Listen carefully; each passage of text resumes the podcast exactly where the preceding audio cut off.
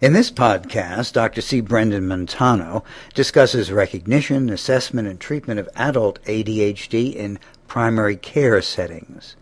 He first discusses reasons why adult ADHD is frequently missed or misdiagnosed in primary care settings and reviews techniques and screeners that primary care physicians can use to better identify ADHD in their practices.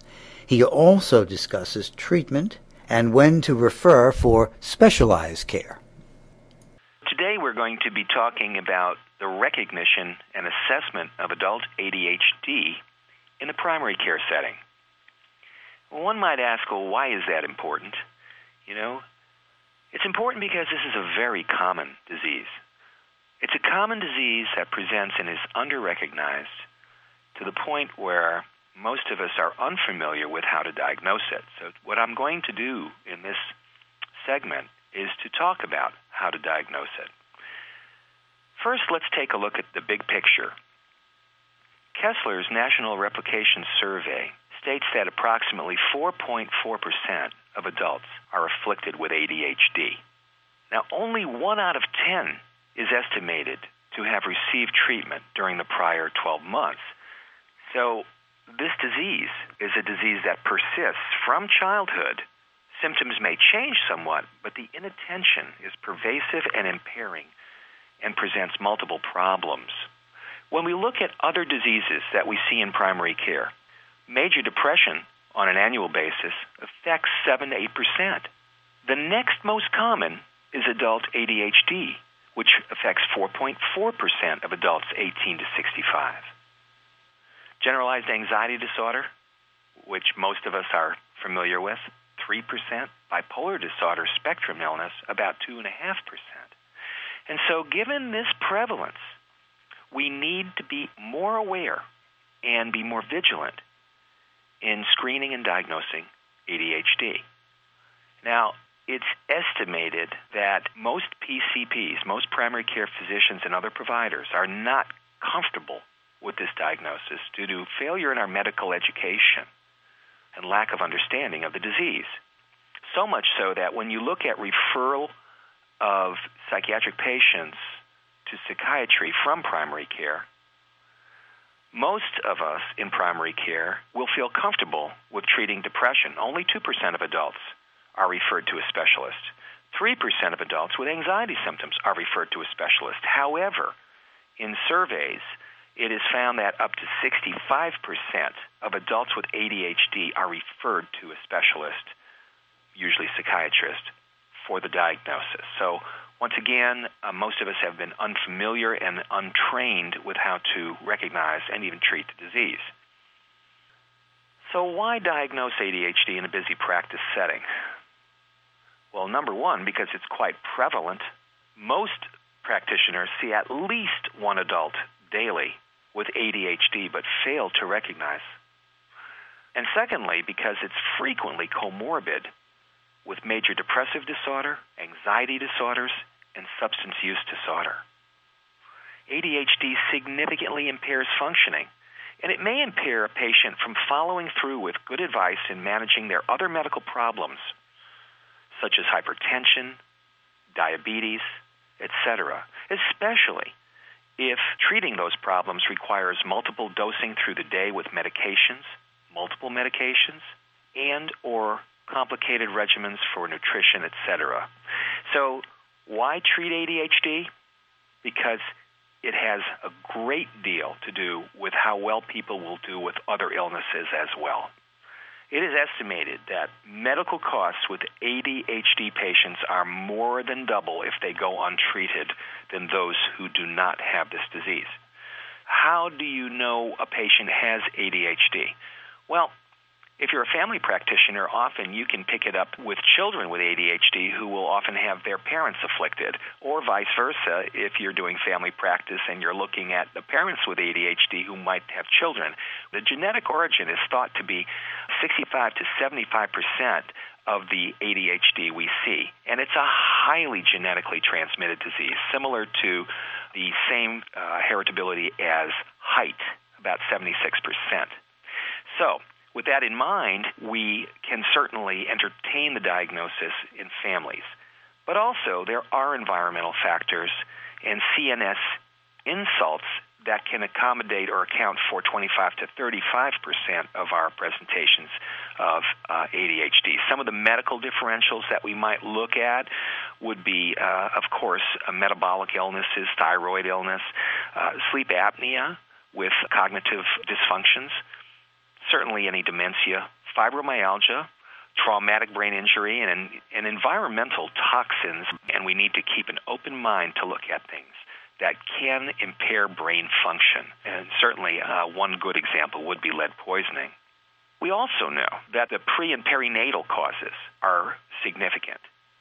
Alcohol and cigarettes in pregnancy are thought to be related with significant increases of two to three times the normal rates of ADHD if in gestation women smoke and or drink.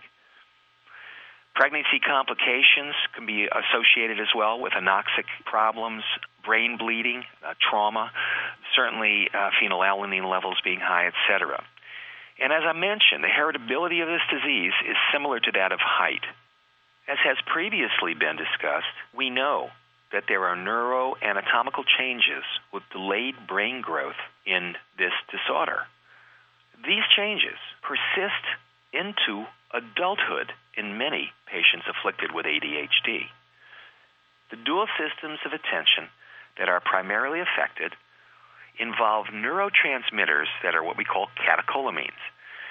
So in the posterior parietal cortex, there's a deficiency in norepinephrine activity, which usually will enhance signal to noise ratio by inhibiting basal neuronal firing.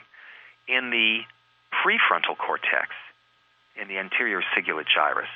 We also know that dopamine has a lot to do with focusing attention via D1 receptor inhibition for excitatory NMDA inputs. And we know, therefore, that in order to try and correct for the dysfunction in the brain, we need to primarily look at catecholamines, that is, dopamine and norepinephrine.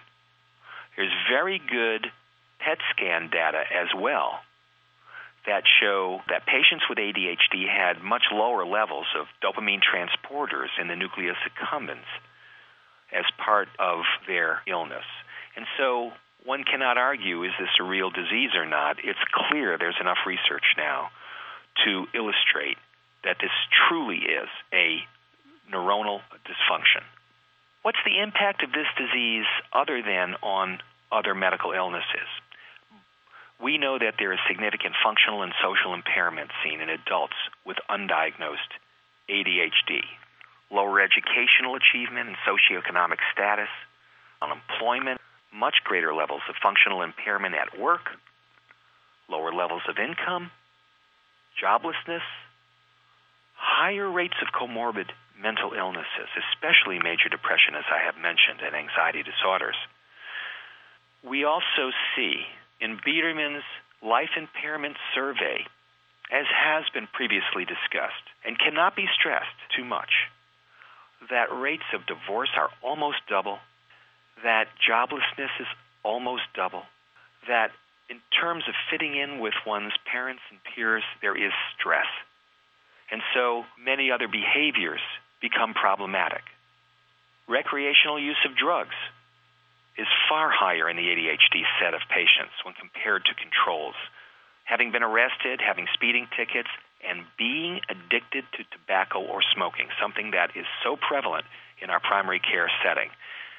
I would suggest that one of the driving forces to smoking in a subset of patients who have a lot of difficulty giving up cigarettes is indeed ADHD.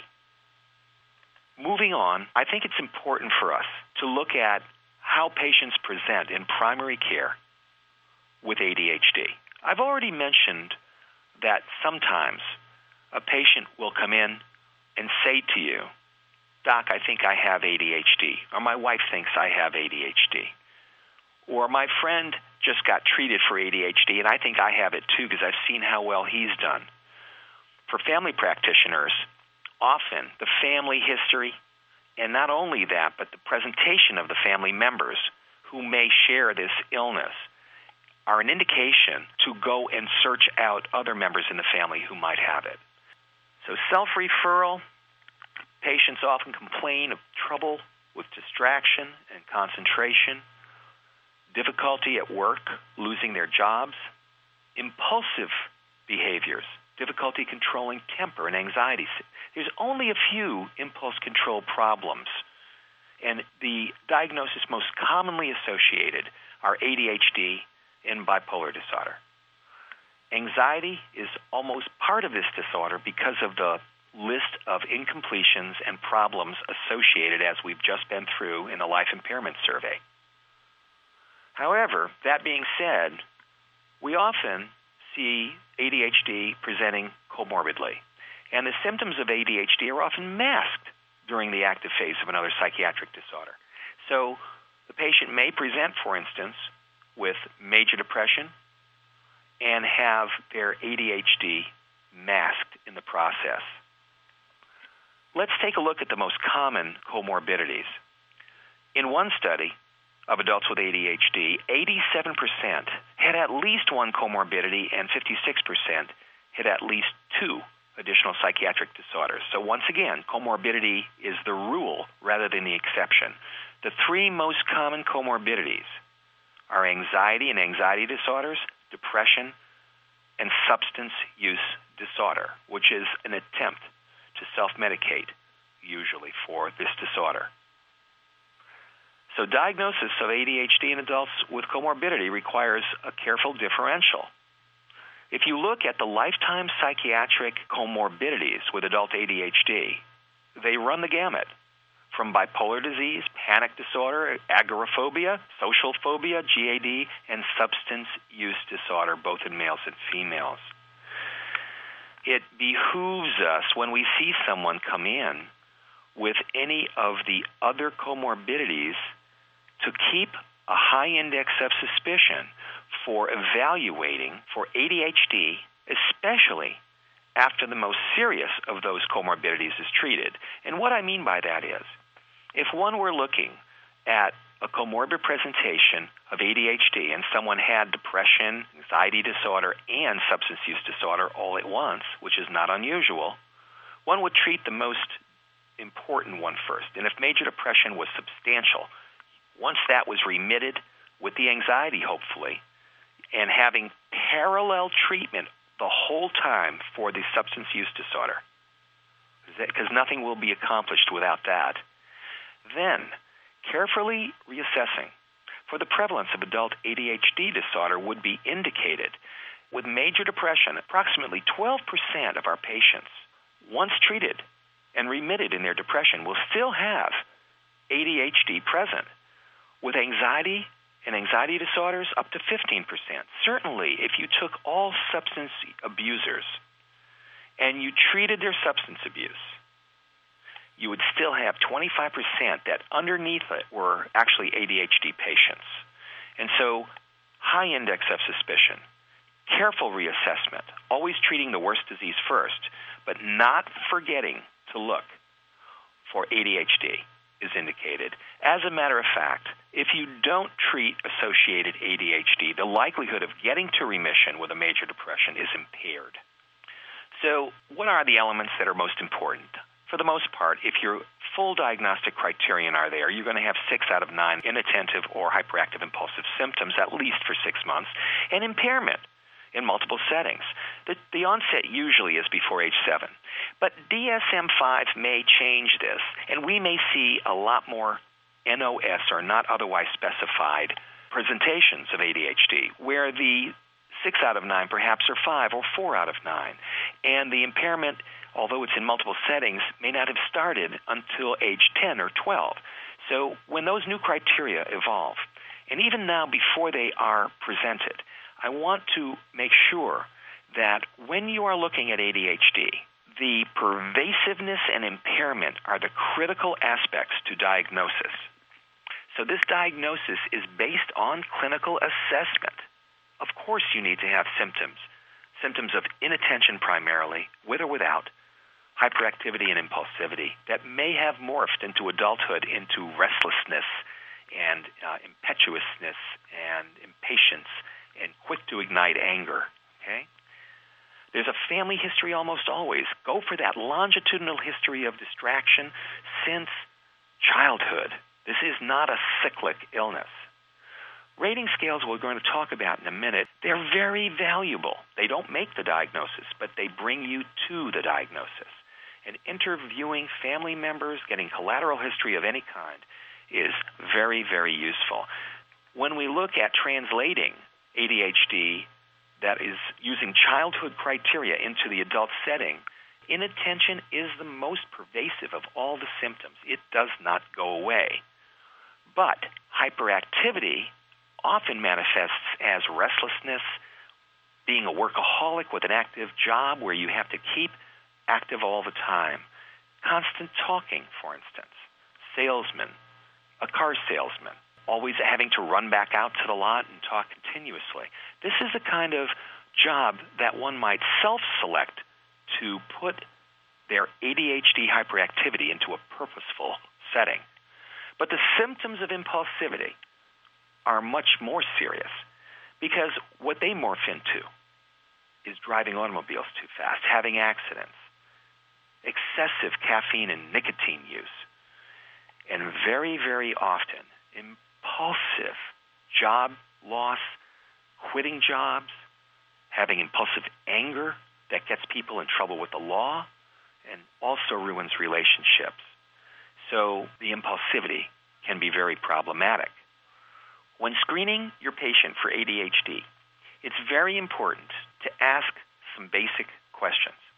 The first one that I always ask is Have you ever been diagnosed with ADHD in the past as a child? Have you been treated for it? Do you have a first degree member in your family who has ADHD? Do you have a lifelong history of chronic distractibility, inattention, and or disorganization? If the answer to any of those questions is yes, then administering a screener such as the six item World Health Organization screener, followed up by an 18 item adult ADHD rating scale that's self administered, you can leave the room, give the scale to the person to fill out, and then come back, or the Adler Adult ADHD SRS version 1.1 with adult prompts, I think then it's very important to look at this. But in order to establish this diagnosis, as has been previously discussed, there must be not only this history of distractibility, but a significant impairment in more than one area of life. That is, in their school or work, and or social and family life. So let's talk about some of the tools again that we can use for the diagnosis, that is the screening and diagnosis and monitoring of ADHD and ADHD symptoms. The first I mentioned is a six question screener that is available from the World Health Organization. And when you look at this screener, what it really does, it consists of six questions, four that are looking at inattention and two that are looking at hyperactivity and impulsivity. If any four of these are marked in the dark boxes, that means that they're there sometimes, often, or very often. And if any four of them are indicated marked, then it really me- means that you've got a potential positive candidate for ADHD, and you need to go into more detail looking at those nine inattentive and nine hyperactive impulsive symptoms that are associated with ADHD. But remembering that those criterion were developed for childhood ADHD, it's important that you use the, the newer ones that have adult prompts. And so Adler's ADHD ASRS version 1.1 is a checklist that allows patients to go through adult prompts under each one of the criterion and score them between 0 and 3. This not only helps to diagnose the disorder, as you know, for full symptom criterion, you need either 6 of the inattentive or six of the hyperactive impulsive positive. But it also allows us to quantify the score and have a baseline from which to adjust our treatment and know if we're getting 20% better, 40% better, 50% better, which is where I think we really must go in this disorder. Again, this disorder is not only treated by pharmacotherapy, but also by psychotherapies and uh, group therapies that are available. When you are looking at your patient with ADHD, include all other medical problems that can cause cognitive disturbances, including what I mentioned earlier in this in this presentation, things like sleep apnea. But also, if you're going to uh, avoid underdiagnosing ADHD, you must look at all of your mood disorder patients, substance use disorder patients, and screen them once they're treated. When you have a patient who has treatment resistant depression or treatment resistant anxiety, you've used adequate doses of your medications that normally are effective and you've only gotten a partial response, entertain the possibility that ADHD may be preventing this patient from getting all the way better. ADHD, by the way, can occur in people with very high IQs. It has nothing to do with how smart you are. Impairment should be gauged relative to the true potential that a patient has. So don't be afraid to use ADHD not otherwise specified or ADHD in partial remission for cases that don't meet full symptom criterion. Finally, I will tell you when you treat these folks you are going to expand and enhance their lives. If they are candidates for treatment either with non stimulant or stimulant, and they follow through, and you monitor and measure along the way how well they're doing with their ADHD surveys, such as the Adler ASRS, you will find that this is one of the most gratifying diseases in terms of watching functional improvement in your patients in all areas of their lives at work, at home, in their health. Now, there will be some patients who present in a complicated fashion or don't fit into the categories you're looking for in any and all disorders, especially ADHD. If you have complicated patients that you are concerned about, you should really refer them to your psychotherapist ally. Suicidal ideation or intent is immediately something that should be evaluated by psychiatry. Diagnostic or therapeutic uncertainty, as I have mentioned, or a complicated psychiatric comorbidity, which brings questions up about treatment. If the symptoms do not respond to the medications approved for treating ADHD, and by the way, the medications approved for long acting medication, either the non-stimulant atomoxetine or the uh, stimulants that are long-acting, which are either going to be methylphenidate or mixed amphetamine salts. This disease is a 24/7 disease. It doesn't stop after work. It doesn't stop after school. And unfortunately, without treating it all the way through the day and into the evening, there may be risk for your ADHD patient especially if multiple dosing is required. Most patients aren't able to do that. So, if your adult patient needs treatment reinforcement, another very good reason to refer your patient to psychiatry. And also for therapy and support.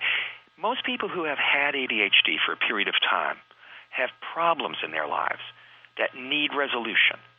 And this is where psychotherapy can be so valuable. So it's a multimodal approach that needs to be taken, and it's a disease with multiple presentations, multiple variations. It's the most gratifying disease next to depression that you're going to treat in your practice. And I highly suggest that you screen your patients at the very least with the six question ADHD rating scale. And I'll end my presentation there and wish you luck in uh, looking at all your patients, the one out of the day or the two out of the day that you may be missing right now with ADHD.